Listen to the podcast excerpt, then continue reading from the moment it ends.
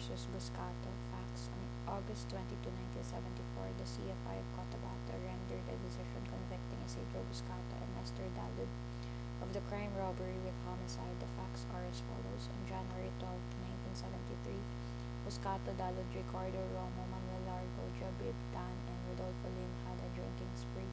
After they consumed about one gallon of tuba, they decided to leave. Ricardo Romo and Manuel Largo went to the store of Bangoy opposite to the Samarano store. Appellant Cecilio Buscato and Nestor Dalud, upon the other hand, walked with Jabib Dan and Rodolfo Lim towards the direction of the Philippine Trade Center.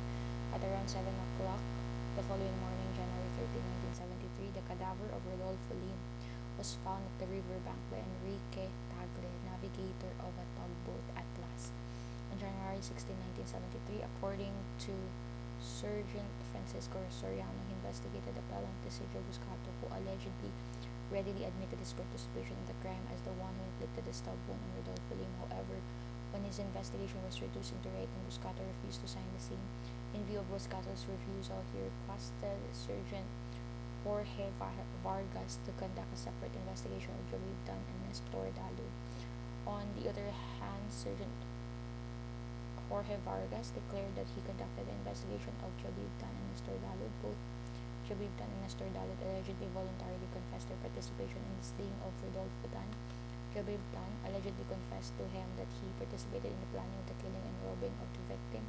Nestor Dalud, on the other hand, admitted having struck the victim with a piece of bamboo while Boy Buscato stabbed the victim with a Batangas knife and afterwards got the wallet and other valuables of the victim. They then placed the victim inside the sack. His confessions were reduced to writing and subsequently sworn by Jabib Dan and Nestor Dalud before the clerk of court branch 1. For the first instance of Cotabato, Nestor Dalud also purportedly tape recorded his confession. All of the accused interposed a defense of alibi. They also repudiated their extrajudicial confessions, alleging that they were compelled to sign the same by force, violence, and intimidation. Isidro Buscato recounted his maltreatment by the PC soldiers from January 15 to 18, 1973. The trial court, however, was persuaded that the extrajudicial confessions of Nestor Dalud and Jabib Dan were voluntarily and freely given by them to the investigators. The accused appealed, contending that the extrajudicial confession made by them was obtained by, invest- by the investigators by force, violence, and intimidation. The OSG favored the accused issue whether or not a denial by appellant of his participation in the commission of the crime of which he is charged be given more weight than his confession whether or not also Nestor Dalud's defense of alibi be given weight despite his extrajudicial confession.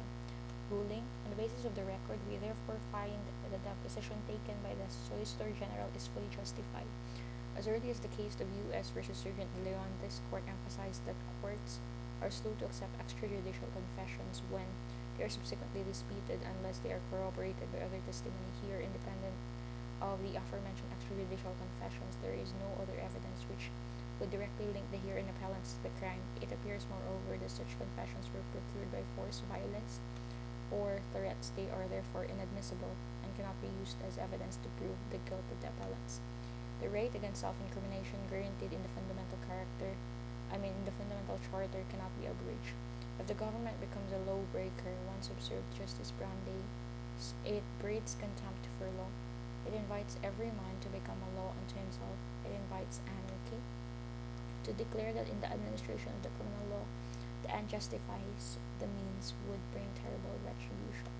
There is no question that cruel or degrading treatment to secure confessions from one suspected of a crime seriously violates his fundamental human rights, the protection of which is basic in a regime of law and justice.